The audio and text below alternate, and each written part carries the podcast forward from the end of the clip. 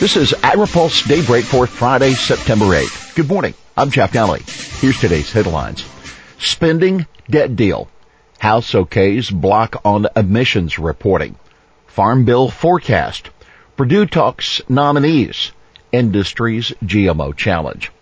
Congress is quickly clearing its to-do list for September, setting up a time this fall to tackle other priorities such as tax reform and possibly a farm bill. The Senate yesterday passed a $15 billion package of hurricane relief that averts a government shutdown on October 1st by extending government spending authority to December and increasing the debt ceiling for three months as well. The bill also includes a three-month extension of the Pesticide Registration Improvement Act, or PRIA, which authorizes user fees that fund EPA's regulatory work. The existing law is set to expire at the end of this month. Lawmakers still working on a long-term extension. The temporary debt ceiling extension is being viewed in some quarters as a defeat for the House Freedom Caucus, the group of hardline conservatives that could be an obstacle to passing a new farm bill. But a House GOP veteran, Tom Cole, a Republican of Oklahoma, says the three month extension is a better deal for the Freedom Caucus than the much longer extension that Republican leaders wanted. This is a relatively short period of time, Cole said. House seeks to block emissions reporting. The House last night adopted an amendment to its 8 bill fiscal 18 spending package that would protect livestock operations from having to report emissions of ammonia and other hazardous substances. The D.C. Circuit Court of Appeals has ruled that the EPA in 2008 illegally exempted all but the largest concentrated animal feeding operations, or CAFOs, from reporting emissions that exceed certain levels. The amendment, sponsored by Representative Billy Long, a Republican of Missouri, and approved on a voice vote, would prevent EPA from requiring the reporting. The House also dropped a series of amendments to both the Interior EPA and Agriculture sections of the bill that were proposed by Florida lawmakers to curb harmful algae blooms. The other, relatively minor ag amendment adopted included one intended to prevent schools from shaming kids for being behind on meal payments. Farm Bill veteran, 50-50 chance of Farm Bill action. The American Farm Bureau Federation's veteran Farm Bill lobbyist, Mary Kay Thatcher, says farmers need to get ready for fights as soon as this fall over crop insurance and efforts to tighten payment limits. During a webinar organized by the University of Arkansas, Thatcher said she thinks there is a 50-50 chance that either the House or Senate will move a new farm bill before the end of the year. She also believes Democrats, not just Republicans, will be motivated to get a farm bill enacted before the midterm election of 2018. Seven of the ten Democrats on the Senate Agriculture Committee will be up for election. Crop insurance at risk. Thatcher says she's worried about efforts in both chambers to cut premium subsidies and impose a means test on crop insurance. She notes that during development of the 2014 Farm Bill, the Senate voted 66 to 33 to reduce premium subsidies for high earning farmers. Only 22 of the 33 senators who opposed that amendment are currently in the Senate. She said, I think it will be a very difficult issue to win when it comes back up.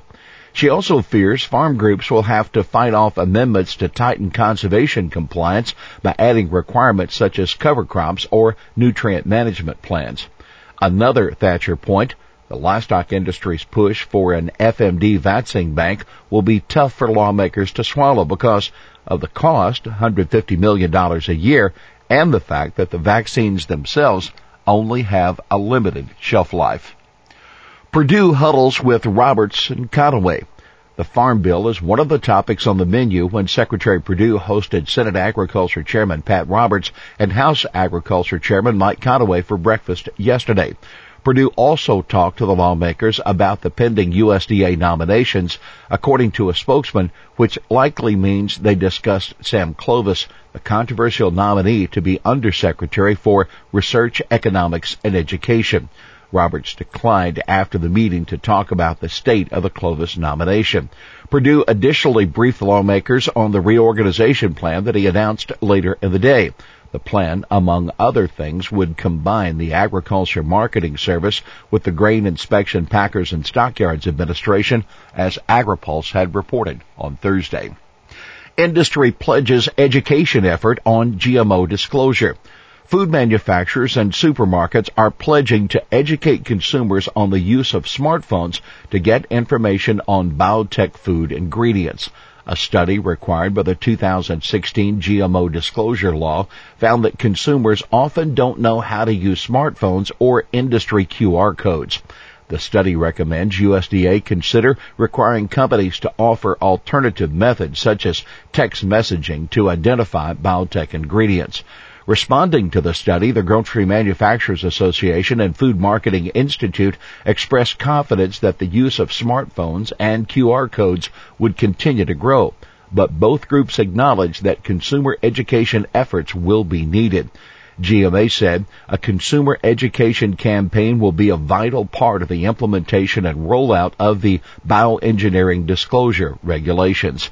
FMI said it recognized the need to provide supplemental education to our customers and we're planning to do so in a concerted effort as soon as the final rule is issued and implementation begins. USDA is required to issue that rule by next July.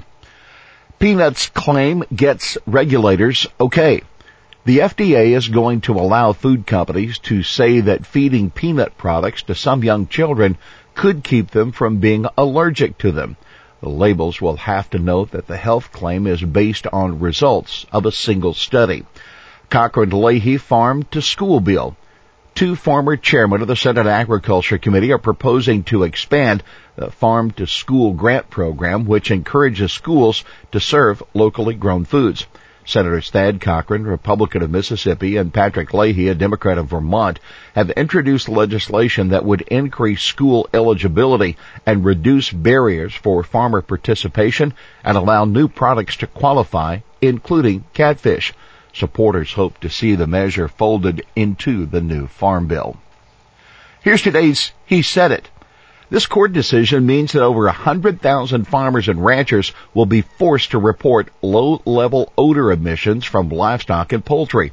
Farmers and ranchers will lose time and money that would otherwise be spent growing our nation's food supply. That Representative Billy Long, a Republican of Missouri, arguing for his amendment to the FY18 spending bill. Well, that is daybreak for this Friday, September 8th. AgriPulse Daybreak is brought to you by McLeod, Watkinson and Miller, America's most experienced law firm in agricultural and derivatives law, and by Dairy Management Incorporated. For the latest news out of Washington, D.C., visit agripulse.com. For AgriPulse Daybreak, I'm Jeff Daly.